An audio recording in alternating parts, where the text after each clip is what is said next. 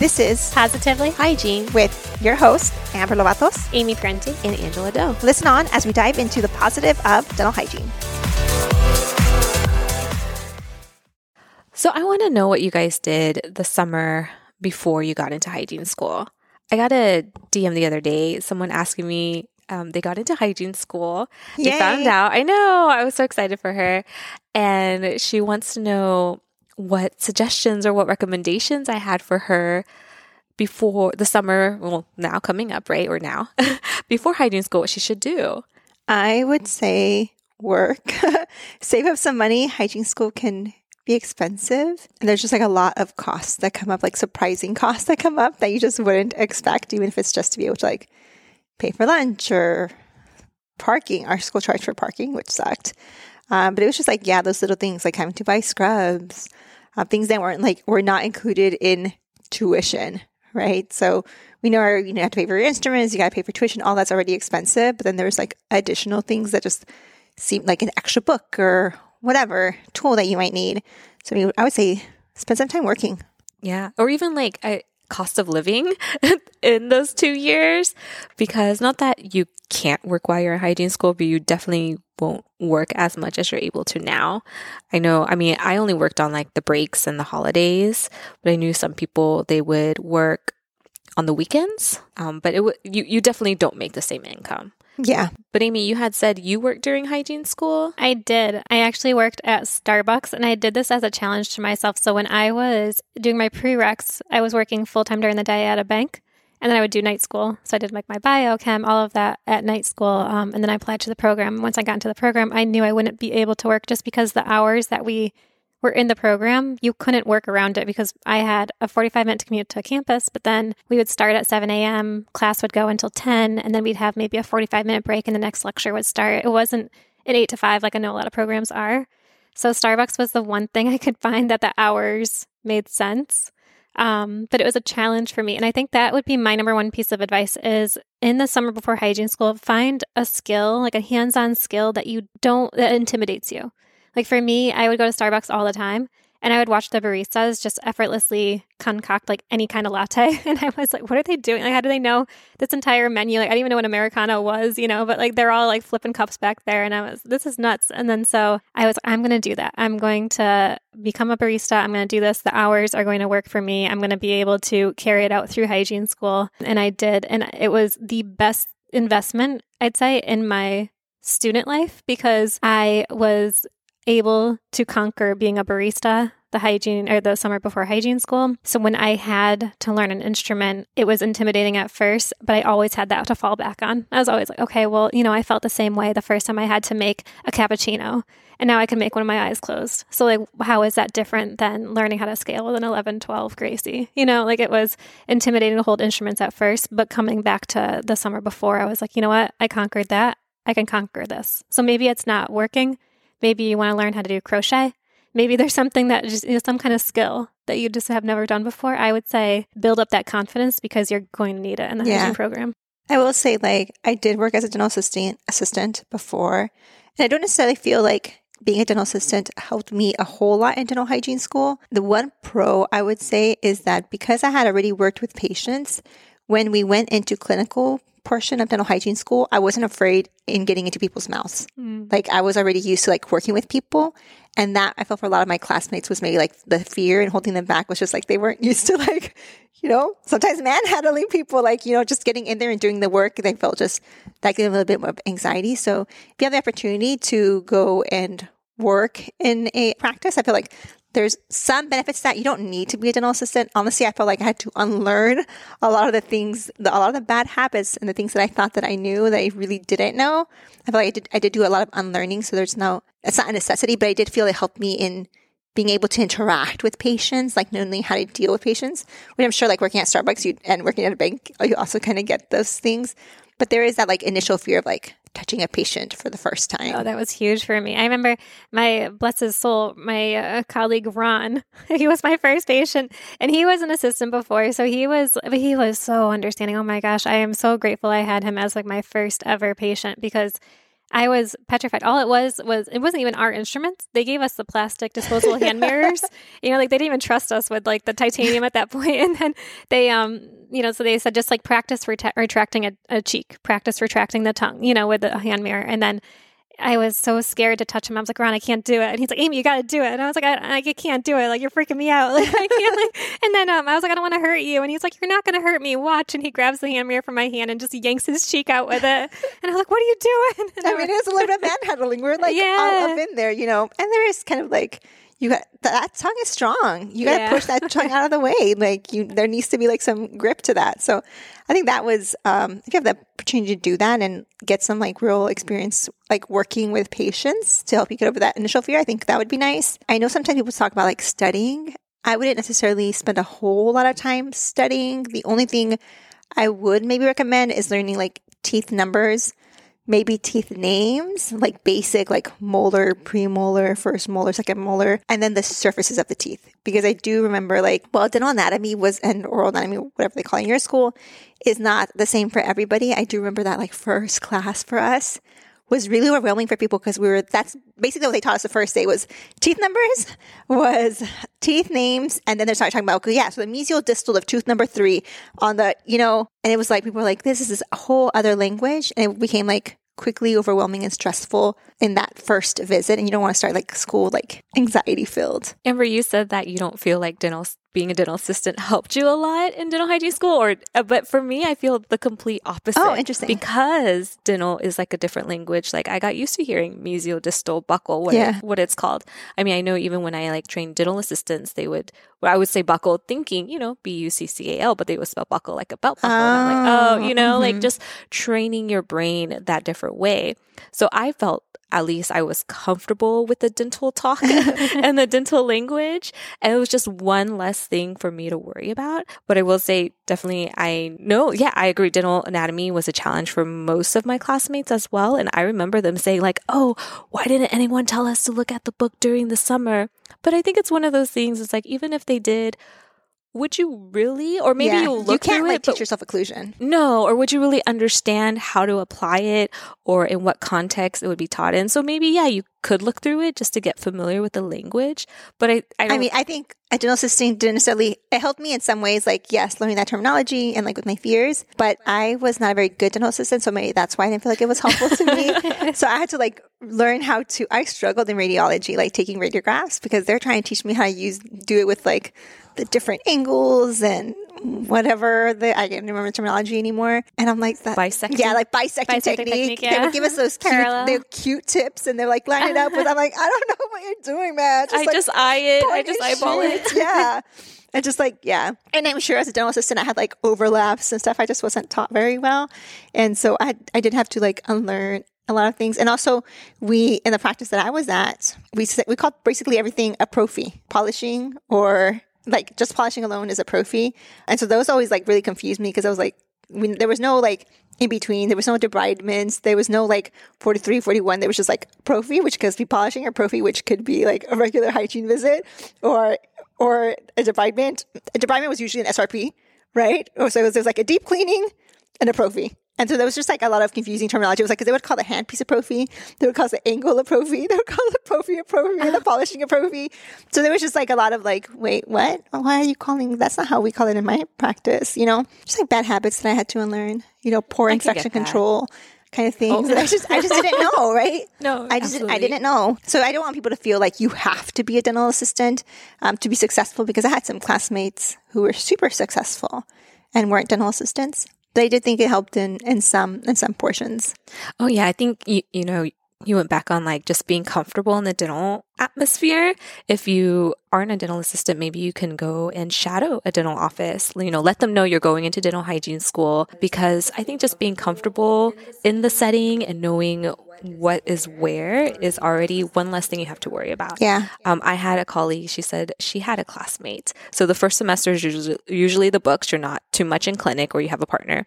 And it was the second semester her classmate realized she can't handle saliva. Like wow. saliva just disgusted her. We had somebody pass out. So she quit. Yes. Yeah. I had, we had a classmate who, she did perio rotation or O S rotation when there was like a lot of blood. And one of them passed out and oh dropped out of hygiene school.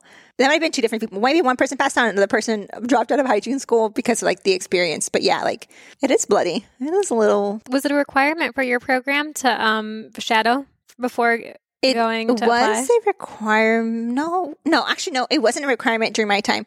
It is a requirement now. But what if you just went to like a hygienist who wasn't a practice, like all they do is poofies, right? Or they don't have like, gentle. If you come to my practice and we're a nonprofit, all I do all day is S R P. So all I do is see blood. But if you're in a practice that has like a long standing kind of, you know, patients, you might not see a whole lot of that bleeding. That's true. Or an extraction. um, which I love me some extractions. I know. I know. I'm like, those are cool. Grafts are cool. So I would say um, don't waste a whole lot of your money on some fake scrubs. You don't have to look cute. We want to look cute, but you don't have to look cute. And you never know, too. Some schools require certain brands or certain colors. Certain so don't waste co- yeah. the money now. Wait until you're making the money to spend the money. You know, yeah, like, exactly. The Pigs is always going to be around. That's true. Well, they weren't around oh, when I was a student, so it was it was Grey's Anatomy. Grey's Anatomy. That was like that was like the the cool scrub yeah, with the athletic waistband. Side thing, but when I was in hygiene school, I was watching Grey's Anatomy, like rewatched up to like whatever season they were on at that point. And I still like love the series. I started rewatching it a lot recently. And now that I know a whole lot more than I did my first semester in hygiene school, I'm like, there are so many inconsistencies here in the show. Like at one point, Meredith has to give part of her liver to her dad.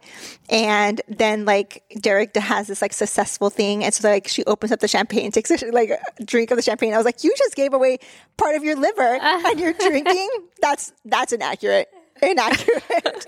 Now I'm like, oh man, I, I feel like I know so much now. Although if I had to do redo hygiene school again, I don't think I could do it. I'm tired. Yeah, it's a lot. I would say do what you want to do. If that yes. makes sense. So if you are a traveler and you want to sightsee, you may not, I mean, you do have like small breaks throughout those two years, but if that's what your heart desires and you do that something regularly, then do that now.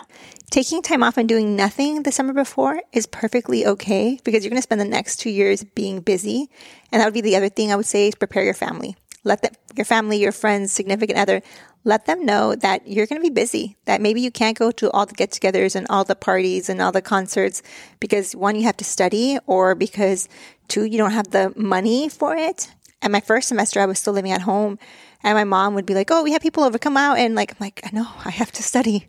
I got to study, mom. Like th- those are important conversations to have. Like letting your friends know, hey, I'm not communicating with you. Doesn't mean I don't still love you or care about your friendship, but I'm busy with school right now. Yeah. I was my husband now, um, was my boyfriend then, and we were long distance. He lived in Mississippi and I was in Texas. And thankfully we were both in school during the same time. So it wasn't like he needed attention or he needed a talk and I wasn't available or vice versa. Um, so we were like both busy and both understood we had schoolwork. So that like, cause people are like, what you did? I think we did like six years long distance. Like, how did you do it? It's like, well, we were both in school at the same so time. So my husband and I actually, we broke up, I think my first semester of hygiene school wow. and his first semester of dental school. Isn't that crazy? Like that's, I mean, we don't, ca- they don't count so much, but we're broken up for like that long. But yeah, it was a stressful time. I would say I was, he, I was a very poor communicator and he was a very poor communicator. So I would be really bad about like texting him back and communicating. And then when he moved to Minnesota to go to dental school, it was the same thing. Like he like wouldn't communicate. And so we ended up having like rules for each other. So now our rule, even now into marriage, our rule is you have to at least text me that you're alive, right? In the morning, and then text me good night at night. Let me know that you're back in your hotel room because I travel for work. Let me know that you're back home. Sometimes I still forget. He'll, he'll text me. He's like, hey, let me know if you made it safely to Amy's uh, because it was raining. And I forgot. And like, oh, hey, sorry. Yes, I'm st- I am alive. But yeah, that hygiene school is... You have to set those, have those conversations because it is, it is a tough time, it's a stressful time. And your support system is going to be so big for those two, four years, however long yeah. your program is. It's going to be absolutely necessary. I know it's temporary. I know like we talk about how stressful and hard it is and challenge the challenges you'll face, but it, it's temporary. It's so worth it too. And you'll overcome and I get think through it. For me, hygiene has been such a great blessing in my life. And so one of the things that I did before hygiene school was I tried to make sure that I was like super organized. So I bought a paper planner. I'm good with like actual planners, not digital. So I printed everything out. I had, I read all the syllabi. I put down in my calendar, like, these are the dates where I have exams. And actually, once I got kind of got into the rhythm of things in hygiene school, I figured out how many days in advance I needed to study for each exam. Like, I knew for intro to dental hygiene, probably only need one day, but I knew for dental anatomy, I needed like two to three days. And so I would, in my calendar, I would also mark down, these are the days that I'm going to be studying, dedicating to studying this like subject. And I would say that's the other advice I would give you is maybe figure out during this time what your study style is. Because I think that we all have like different study styles. Some people like to do groups. I personally don't do well in groups. I need to like read and reread and write things out. And once I was able to figure that out, that helped me then prepare myself for my exams and putting in like what due dates for maybe I had an essay due, like all those different things that sometimes add up. And maybe that summer before too, finding a spot in your home, or maybe it's not even your home, finding a spot where you want to do your studying. I know some girls like to do a cafe just away from their family if they have a loud home or if they don't have like a spot that they can really dedicate. But if you do have a spot you can dedicate in your home, start with it severely organized, build that space in the summer when you don't have things that are going to clutter it up. And then, you know, get yourself a good planner, get yourself, you know, colored pens. Maybe that's your thing. Flare pens, highlighters, you know, make it cute. Cause the last thing you're going to want to spend time on is like decorating a study spot yeah. during, you're not going to have the time. So to be able to start the program with that dedicated space is going to be so crucial. Yeah. Yeah, for sure. And some programs, they have handbooks and they give you that hand. They either like have it online or they have it beforehand. I think that was something I, I did. I may have is go through the handbook and maybe go ahead and like flag and categorize the pages so that it's a, it can be a quick reference for you. I had a really great mentor. Um, Amber actually set me up with her and she like copied my, she created a planner for me. Wow. And printed it. Yeah.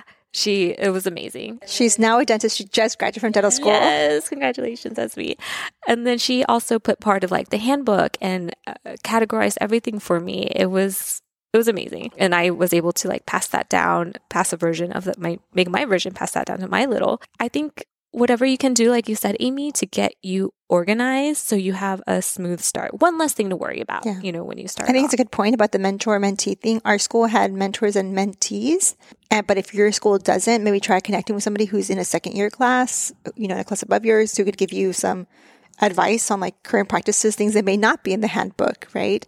Things that they don't may forget to share with you. Like for us, I would say, you know, we had to pay for parking, and one of the tricks would be like, hey, instead of paying for parking, go park in El Paseo. You just got to get there early and go, go, go, go park on the street. So like things that wouldn't be in the handbook, right?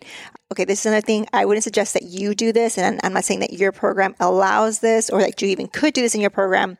But I was poor. Okay, I was a single mom with two kids. I ended up buying my hygiene instruments from a student who had failed out the first semester. Now, I wouldn't advise this. I wouldn't advise you to buy your instruments from a student who went through the entire two years because then their instruments would likely be dull.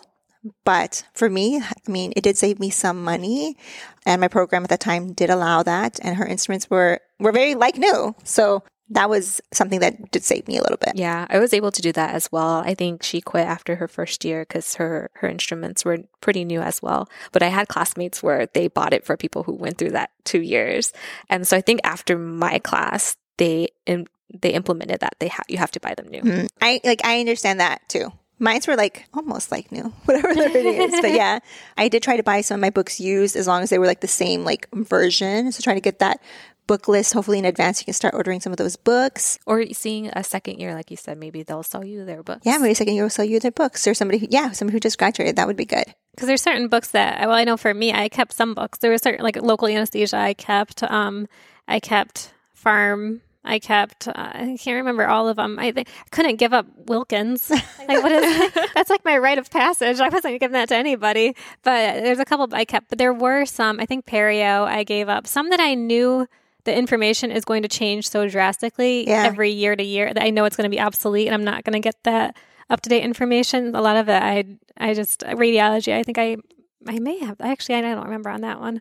But there are, are some books that people are very willing to give up because your community. Yeah. Like that stuff's always going to change. I know. I, no, I know. I, I, I take that back. Amy. I apologize. That was that was bad. No. but it was, no, but it was, you know, you're just talking about like the media and the mode. It's not, you know, it's stuff you don't really need to carry on. For sure. Congratulations. I'm, this is an exciting time, right? Yes. Um, I would say embrace it. One of the things that I think I regretted, and now I'm trying to live more like, is being in the moment and enjoying those little moments that, like, taking it in. It's your first day of hygiene school, right? Like, as you're walking in that building, like, let it be okay to accept like that joy or that sadness or those emotions. When I graduated hygiene school, I walked across that stage and I wanted to cry, and I didn't because I was afraid of like messing with my makeup. And it's such a silly thing. And I wish I had let myself enjoy that moment. I wish I had let myself like cry, and like being the first person in my family to graduate from college. To me, that That's was like, a, it, it was, it was such a huge accomplishment, and I didn't allow myself to like feel the emotions. So allow yourself the opportunity to feel the things, the good and the bad, and, and enjoy this time, because while sometimes it's hard getting through it, at the end, I bet you look back at it and think fondly of, of this experience. And, and you might even miss it. And take pictures. I did not take pictures because I was so obsessed with my grades and studying. And I think I just always looked like a gremlin that I just never wanted to be captured in a photograph. But I, I wish I had more pictures. I do have one picture of the first time I ever tried on scrubs at Scrub Warehouse. And I took a selfie in the fitting room because I was so excited, because that was the first time I had ever put scrubs on, and it was for hygiene school. And I cherish that photo. But I wish I had more photos, like, you know, before hygiene school that summer, during hygiene school, graduate, yeah. Capture all those moments, because you only do it once, you know. We look forward to hopefully hearing from all of you in your journey. If you need to cry or complain or share like your joys with us, um, please reach out to us. We're happy to answer all your questions. Thank you for listening to Positively Hygiene. Join us every Tuesday for a new episode. Don't forget to follow us on Instagram for the opportunity for how you can contribute to our podcast. And follow and review Positively Hygiene on Apple and Spotify podcasts.